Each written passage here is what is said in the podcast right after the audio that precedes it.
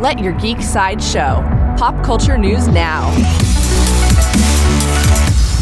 Hi, this is Andrew, and here are your pop culture headlines. New from Marvel. Marvel released a new poster for their upcoming series, The Falcon and the Winter Soldier. It shows Captain America's shield overlaid onto the faces of Sam Wilson and Bucky Barnes.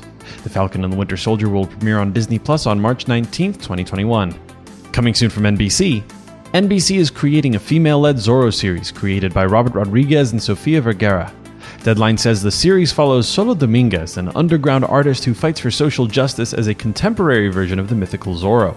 Her life is threatened by several criminal organizations after she exposes them. New from Marvel Marvel's Helstrom has officially been cancelled.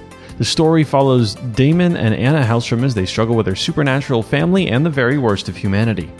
The first season of Helstrom is available on Hulu now. Coming soon from the CW, Deadline reports Adam Rayner has joined the cast of Superman and Lois as an all new, all different incarnation of Morgan Edge.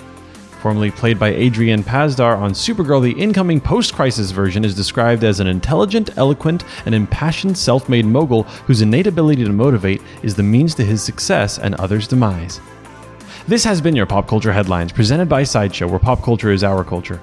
For any more ad free pop culture news and content, go to geek.sideshow.com. Thanks for listening, and don't forget to let your geek side show.